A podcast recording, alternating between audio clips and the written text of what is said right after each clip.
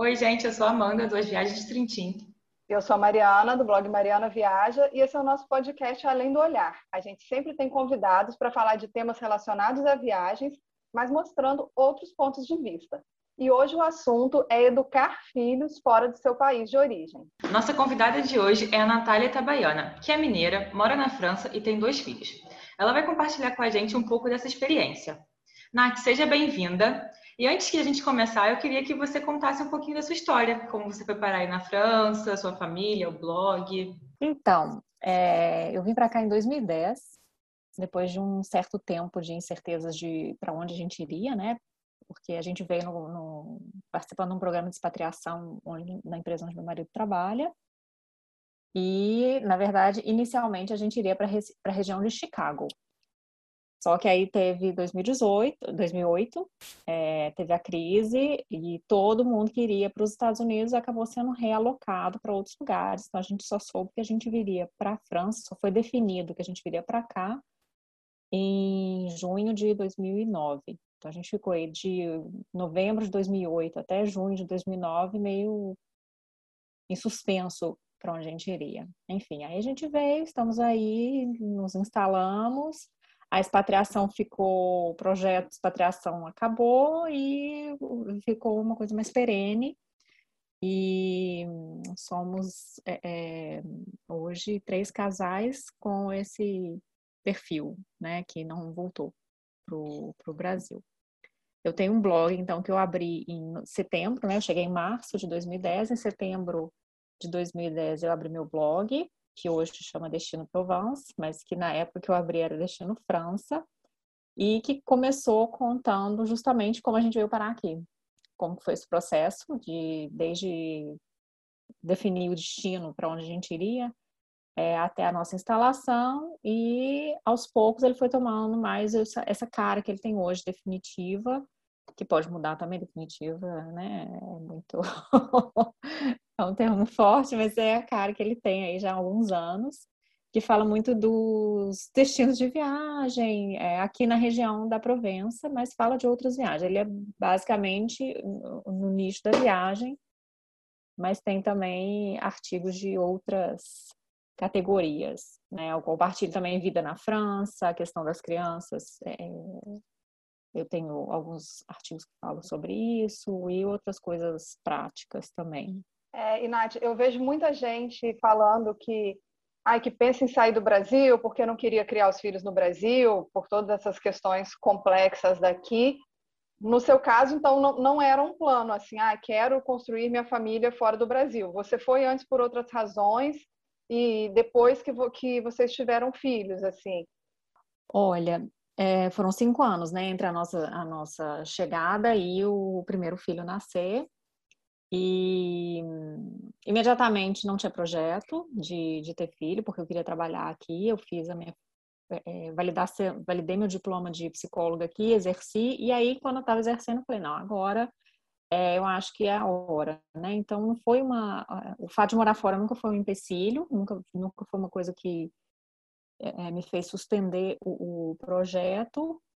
É, em compensação, quando a gente decidiu, eu falei com meu marido que eu me via, eu, eu tinha dificuldade de me ver é, sendo mãe no Brasil depois de ter morado aqui, porque aqui a gente tem, apesar de não ter a rede de apoio da família, é, o que a gente teve de gasto com ele foram nos dois primeiros anos que ele foi para a creche, é um gasto um pouco maior.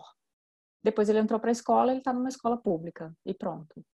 É, então a gente tem esses serviços que eu não sei, eu sei que no Brasil é o inverso, né? A gente teria que, que praticamente trabalhar para poder garantir uma escola de qualidade e, e aqui não, né? O, o, o, que diferencia, por exemplo, é, é, que a cantina, o que ele, o que eu pago na cantina é um pouco maior do que outras crianças que têm uma renda diferente.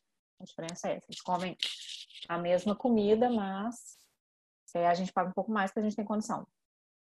E era a mesma coisa na creche, era calculado também com base, base na renda, né? Então, o projeto ele era latente, né, de, de ter filho.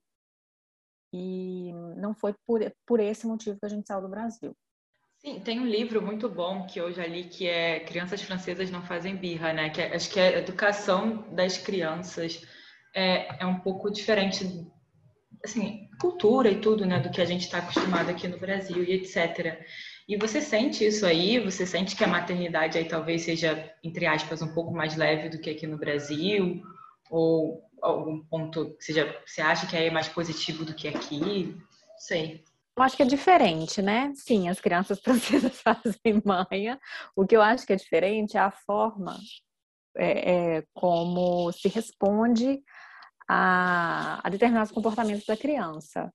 Mas isso varia tanto, é, eu acho que varia muito do, dentro de fatias diferentes, né? Socioeconômicas e culturais, de, de origem mesmo. É, porque tem forma de responder, várias formas diversas de responder às crianças. É, já vi mãe dando chilique no meio da rua com criança e perdendo a paciência, rodando as tamancas, e já vi mãe sendo muito paciente, aprendi muito é, com os vários comportamentos, né? É, eu acho que é mais leve no sentido de que a gente, eu, eu tive que construir tudo sozinha na forma como eu ia lidar com, com isso, com os, os perrengues, né? Os perrengues a gente passa sozinho porque a gente está longe de todo mundo, então a gente tem que encarar e, e lidar com eles. É, e, e, a forma como se responde a determinadas, a determinadas coisas, a construção da relação é um pouco diferente. Eu acabei buscando grupos com os quais eu me identifico, né? Grupos de mães com os quais eu me identifico, e, e a gente acaba que compartilha mesmo. Engraçado porque eu participo de dois grupos, um aqui na França e um no Brasil, e é, são tem muitos pontos em comum. É, só que eu não sei se eu teria procurado esses grupos estando no Brasil. Eu não sei como teria sido essa relação. É, a gente tem ficado aí, porque aí eu teria uma outra rede de apoio, teria família do lado. É, a gente tem um áudio aqui da Laura Lamas, ela mora na Inglaterra, tem uma filhinha chamada Olivia, e ela falou, uma das coisas que ela falou para a gente foi essa questão de, de ter achado mais leve também. Vamos colocar o áudio dela. Oi, Mari. Oi, Amanda. Oi, people. É, meu nome é Laura. Eu tenho quase 35 anos. É, moro em Cambridge. Sou mãe da Olivia, que tem dois anos e vai fazer dois meses. Que eu sou muito orgulhosa e muito coruja. E eu tenho um blog também de viagem, www.lauralamas.com. Bom, vou começar uma, um tema assim. Eu achei a maternidade aqui muito mais leve. Em que sentido? Né? É, no Brasil tem uma lenda né, de que você não pode sair, não deve, né? Não é que não possa, que não deve sair com os filhos até três meses por causa das vacinas e não sei o que, e rola um terror, assim, né? Pelo menos algumas mães que eu conversei, outras já eram mais desencanadas. E aqui eles estimulam você a sair não agora com a pandemia, né? Mas eles estimulam você a passear, eles estimulam você a, a conhecer, a sair, dar uma volta, pegar ar, enfim, fazer, fazer alguma coisa por você, fazer exercício. Aqui eles têm vários é, academias, vários exercícios, várias aulas que você faz ou com o bebê no sling, ou então é um crossfit com um carrinho de bebê. Então você tem várias opções. Eu saí com a Olivia a primeira vez, ela não tinha nem 15 dias, a gente foi para a IKEA. E, cara, foi, foi ótimo, assim, foi realmente, assim, foi dar uma desopilada. E aqui as primeiras vacinas também são dadas com oito semanas, né, com dois meses. Então, com dois meses, a Olivia já estava até fazendo natação. Então, assim, é, é bem diferente essa questão de da maternidade e de você poder sair, você poder encontrar com outras pessoas, né, na época, não vou dizer agora, né, mas naquela época. Então foi isso foi foi uma grande diferença assim que eu vi. E eu conversava com amigas minhas mães no no Brasil e elas falavam: Mas como é que você vai sair com seu bebê? Como é que seu bebê não tomou vacina ainda? Eu falei: Gente, tem, tem um monte de bebê, tem um monte de adulto vivo aqui, então, né, as coisas funcionam. Posso só fazer um comentário? Engraçado como que falava antes, né? Que só podia sair depois da vacina e hoje está todo mundo saindo sem vacina. Só como que a vida mudou em um ano de pandemia. Exato, não, mas é, é, é exatamente a mesmo. Eu me identifico muito com o que a Laura falou e a gente participa de um grupo juntas, então a gente viveu as, as, os nascimentos das crianças é, de longe dentro desse grupo. Mas é bem isso mesmo. É, o, o Vic ele nasceu no fim de agosto, então no, no verão, né? No, no, quase fim do verão, faltava um mês para terminar. Ele só usava fralda dentro de casa, ele ficava de fralda o tempo inteiro por causa do calor. E a orientação que eu tive quando a gente saiu da maternidade é: saiu da maternidade, saia de casa todos os dias. Pouco importa, né? É, é, obviamente, num vento de 150 km por hora, você não vai sair de casa. Tem aí também o bom senso. Numa tempestade, você não vai sair de casa, mas é para sair de casa, sim, independente das vacinas, porque as primeiras vacinas só acontecem aos dois meses da criança. Então, não me via perder esse tempo de verão, esses dias é, de verão. E, a gente fica muito sozinha, né? Muito isolada também. O meu marido, ele teve 14 dias para ficar com, comigo em casa, quando meu filho nasceu. Então, a licença paternidade dele foram os três dias é, úteis, mais 11 dias corridos, que ele não tirou imediatamente na mesma época que ele nasceu, ele deixou para tirar um pouquinho mais tarde. Pode ser tirado, aqui na França, esses 11 dias podem ser tirados até os quatro meses da criança. Passou uma lei agora, que é uma lei que, auto, que aumentou esse tempo de licença paternidade, se não me engano, acho que agora são 28 dias. É assim, o, o, o luxo. Mas a França está muito atrasada em termos de direitos é, é, dos pais, né? Comparando com outros países da Europa, a França está muito aquém. A licença paternidade é muito curta, a maternidade é ridícula, são 16 semanas. E, e, sendo que você entra em licença maternidade seis semanas antes da data estimada para o nascimento. Então, no sétimo, oitavo, oito, meio do oitavo mês, você entra em licença. É, quando eu tive a Bianca, eu, eu, eu coloquei um pouquinho para frente a data, né, para entrar três semanas antes da data prevista. E acabou que ela nasceu uma semana depois que eu entrei em licença, né? E é, é, engraçado, né? Porque tem países da, os nórdicos, né? Tipo, um ano e meio de licença praticamente. E você pode dividir a licença entre pai e mãe. Então, não é necessariamente só licença materna, né? Licença dos dois. E, mas aqui no Brasil também são quatro meses. Também é pouco tempo. Pois é, aqui são. E do pai aqui eu nem sei como é. Do pai aqui são o quê? É, são sete dias ou nem isso também? Acho que são dias só, é. É, é muito pouco. É, eu nem sei como funciona aí, mas eu sei que aqui, por exemplo, a mãe que quer amamentar, como é que você faz? Você tem que voltar para o trabalho, teu filho tem dois meses e meio, né? Se você não tem aí uma boa bagagem, não tem informação muito sólida sobre a amamentação, você acha que não, teu filho com dois meses e meio tá com a madeira e acabou. E não, na verdade, um dos grupos que eu participo é justamente um grupo de, de, de amamentação. A França é um país péssimo nesse aspecto, é, e eu encontrei esse grupo porque era uma coisa que eu, eu, eu, eu tinha muita vontade, né, de, de, de, amamentar os meninos. O Vic mamou bastante tempo. A Bianca já está com quase um ano, também tá, segue aí amamentada. Mas é, as, as, os empecilhos que se colocam são muito, muito grandes e a legislação não ajuda, sabe? Não ajuda mesmo, assim, dois meses e meio é nada. E não é só esse aspecto da amamentação, não.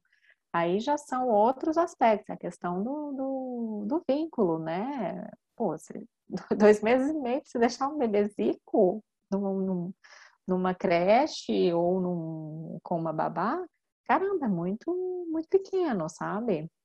E, e, é uma coisa assim que freia muita gente a ter filho, é, porque a questão da rede de apoio, algumas pessoas não têm, mesmo franceses. É, aqui é muito comum você mudar de região, né? Você ser do norte e morar no sul para trabalhar, ou por interesse pessoal, ou projeto de estudos, enfim, e ficar, e se instalar, e aí vai, vai adiando.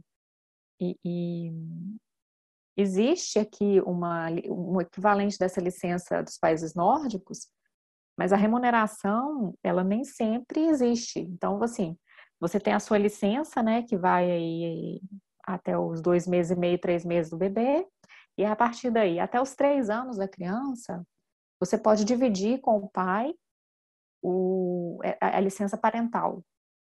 Dependendo da sua renda, você não vai ter nenhum ganho, não vai ter nenhum auxílio, né? Porque você recebe a licença maternidade no período X lá, mas depois, quando passa para a licença parental, vai depender da renda. E existe a possibilidade também de negociar com o, empregador a redução da, da carga de trabalho. Então, você pode reduzir a sua carga de trabalho é, de 100% a 80% e indo até 50%.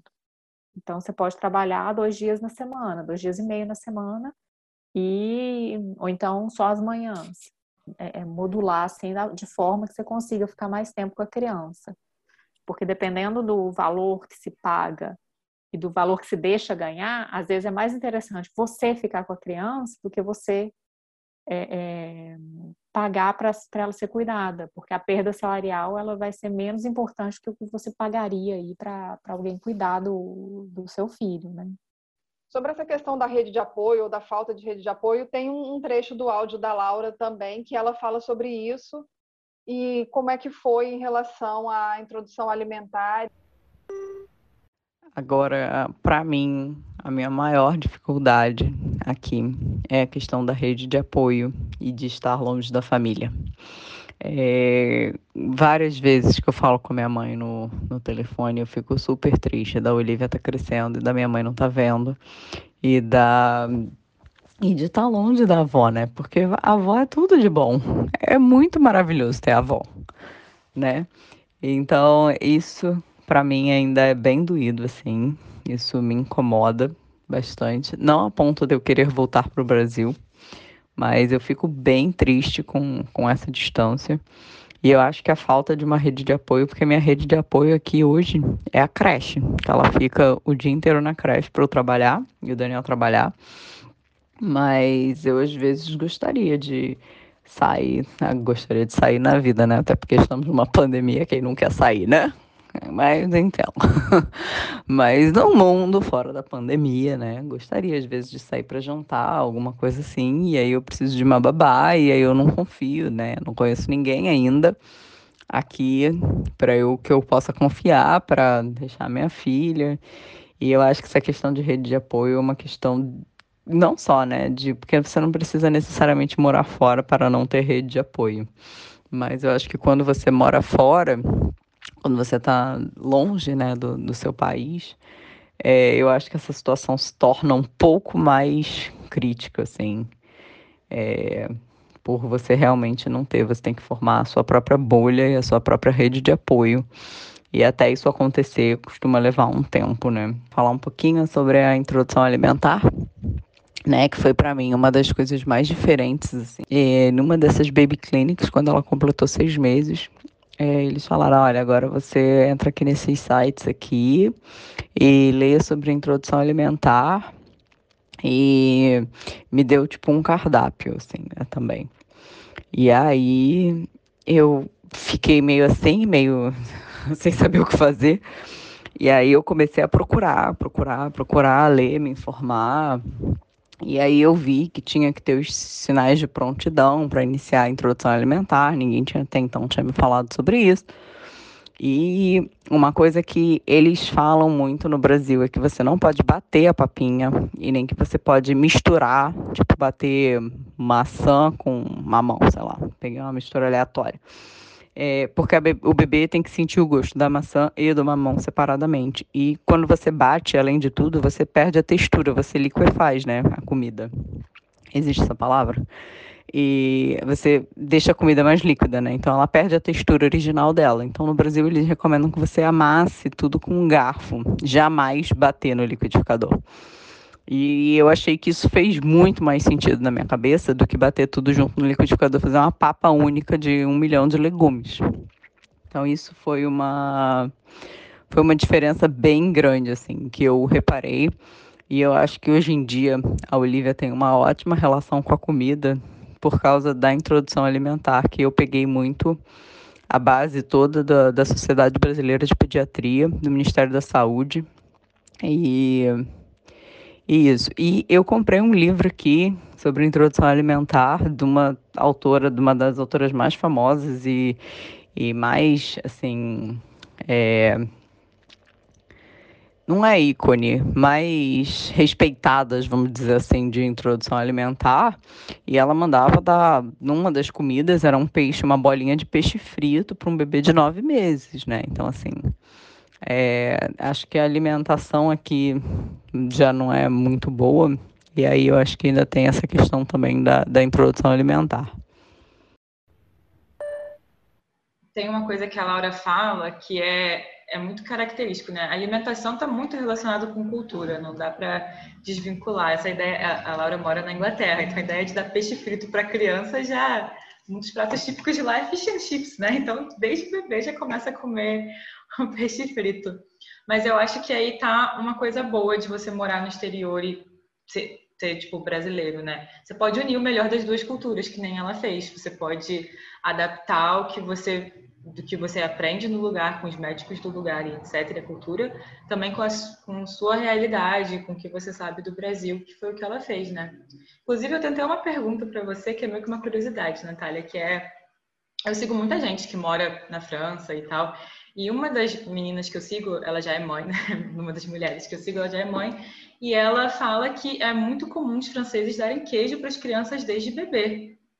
E, e, isso é uma coisa muito cultural, né? Aqui no Brasil a gente não tem tanto isso, mas acho que aí, aí é, faz parte da cultura, desde bebê já dá queijo para criança, né? E é assim mesmo? Sim, é assim mesmo. Então eu ia falar justamente isso, né? A Laura ela tá na Inglaterra e a Inglaterra tem a reputação de ter uma alimentação um pouco diferente. A França, a alimentação aqui é, é, é, é tão arraigada na cultura que é capaz de acontecer muito comigo quando eu trabalhava em equipe a gente estar tá almoçando e conversando sobre comida, compartilhando receitas e falando de histórias de comida, enfim. Para o francês, a comida é uma coisa né, importantíssima. Eu acho que eu nunca vi um, uma riqueza de vocabulário em torno da alimentação, da preparação, da gastronomia tão grande. E é, é quando eu fui fazer a introdução alimentar do VIC, eu já tinha me informado e eu procurei a, a consultora de amamentação, que é a pessoa que até hoje é, é minha referência aqui nessa, nessa parte de alimentação infantil, né? Porque ela não é só consultora de amamentação, ela também é especialista em nutrição infantil. Então, eu fiz ouvido de mercador com o que os médicos falaram, né? Eu ficava assim na, consulta médica, sorrindo, uhum, mas dentro da minha casa quem decide sou eu, quem vai dar comida para os meninos sou eu, então vou, vou, escolher o que, quando e como. E, e, e ela me explicou também que eventualmente um, uma mamada poderia ser substituída por laticínio ou queijo. E eu sei que a orientação no Brasil é que laticínio, queijo, leite só entra depois de um ano. Os meus meninos, eles experimentaram e comem iogurte desde seis meses. Aí o que aconteceu? Comeu, fiz a introdução. O que foi legal é que, como a gente estava longe, ele criou hábitos alimentares que são excelentes. Ele tem aí um, um paladar que experimentou muita coisa. Ele, eu proponho para ele é, comida de tudo quanto é jeito. Ele vai comer. Nath, é, eu lembro que uma vez eu vi que você postou no Twitter que ele tinha falado uma palavra de, de mineirês, eu não lembro se era trem, se era uai, mas que ele tinha. Como é que é? Vocês ensinam é, o português em casa e o francês é na escola? E que outras coisas da, da, da, nossa cultura que você faz questão que, que eles tenham, assim? Então, eu sou de Minas, meu marido é capixaba, né? Ele é, ele é... capixaba, ele é do Espírito Santo, ele é de Vila Velha. O, o, o Vicky fala uai. Ele fala uai, uai. Mas ele fala o ai que a gente fala, porque a gente em casa só fala português, nós dois. Daí, então, para a gente, é, o natural é falar português. É, é, então, ele é bilíngue, né? Ele fala aí o francês fora de casa, na escola e, e na creche, desde pequeno. A Bianca acha muito interessante quando eu começo a falar em francês dentro de casa, em geral, ou é porque tem algum amigo, ou é porque eu estou no telefone, ou é porque eu pego um livro em francês para ler para o Vic, ela acha sensacional, porque a entonação da gente muda, né? A voz muda muito. Mas com ela e com ele é só, é só português que a gente fala. E a, a questão cultural mesmo, que vai além aí do, do, do idioma, é, o, o Vic, ele gosta muito, sempre gostou muito de leitura, sempre gostou de livro, revistinha, e tem uma coleção imensa já da, da Turma da Mônica o personagem favorito dele é o Chico Bento. É, então as avós lá, elas têm as, as revistinhas que elas compram para ler para ele. E ele ganha essas revistinhas também. Quando a gente vai, a gente compra. Tem sempre presente para ele, é sempre as revistinhas. E ele, ele aprendeu muita coisa de folclore brasileiro através das revistinhas do Chico Bento. Então, os personagens folclóricos ele conhece, algumas coisas é, é, a gente conta para ele, né? Então a gente pega o gancho e acaba fazendo o, o, vinho, a ligação aí com que a gente se lembra das nossas. Eu me lembro das minhas aulas de, de, de escola, e aí a gente vai e explica para ele. Ele está começando a, a, o processo de alfabetização aqui, então, ele está começando a aprender a ler, escrever o nome dele, ele reconhece todas as letras, os números. É mais fácil a gente é, ensinar os números do que as letras para ele. Tem algumas que são parecidas, que se fala da mesma forma, outras que não têm, e é, outras que são muito diferentes. Então, eu, ve eu, eu vejo também a evolução do vocabulário dele em francês, porque o francês é a língua materna dele, o português é a língua de herança, né? O francês é a língua materna, é a língua que ele raciocina, que ele consegue se comunicar naturalmente. E eu vejo isso quando ele estrutura certas frases em português, é, elas estão na, na, na, estrutura francesa. Então, eu só repito a frase para entrar na ordem certa. E às vezes ele não sabe uma palavra, ele já conjugou verbo francês em português, e, e ele começou isso, ele ainda faz isso que ele não sabe o verbo como que é, ele pega e a portuguesa o verbo dele lá em francês e conjuga como se existisse. Aí eu só explico, ah, isso sim. É, e mais um trechinho do áudio da Laura, que a Olivia, acho que ela está bem na fase de começar a aprender a falar, e a Laura comentou também sobre isso. Com certeza, a primeira língua da Olivia né, vai ser o inglês. Ela vai falar e entender inglês muito mais facilmente do que qualquer outra língua. A nossa ideia é manter o português, né? Obviamente, assim, porque eu e o Daniel falamos português e queremos muito que, que ela fale português, até porque os avós não falam inglês, os irmãos não falam inglês, né? Os meus enteados. Então, acho super importante manter o português. Hoje em dia, ela com dois anos, ela está começando a falar agora, porque ela foi para creche e ela consegue entender tanto os comandos em português quanto os comandos em inglês, mas ela por enquanto só responde em inglês. E aí a nossa ideia é, né, mais para frente treinar um pouco mais isso, essa questão do português, talvez até arrumar um professor ou então ver até uma escola bilíngue, eu não cheguei a olhar isso ainda, porque está um pouco distante ainda. Mas é essa questão. E assim também eu li bastante, né? Tem uns lugares que dizem que o bilinguismo atrasa um pouco a fala, tem outros estudos bem recentes dizendo que não atrasa.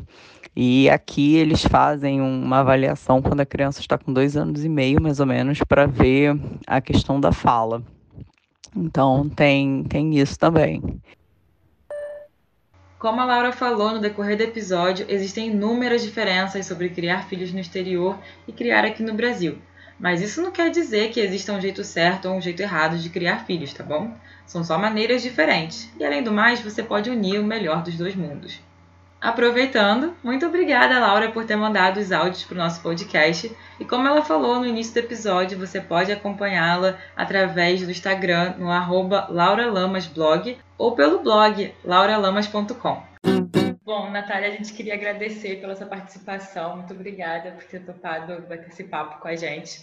Agora já estou assim apta a entender melhor esse universo da maternidade, né? Só a entender, porque realmente é, é muita diferença assim do que a gente vê aqui no Brasil, do que a gente escuta das pessoas que moram fora. Mas como eu falei antes, é unir os dois mundos, né? Você não precisa ser 100% um, 100% outro. Você pode talvez fazer essa união.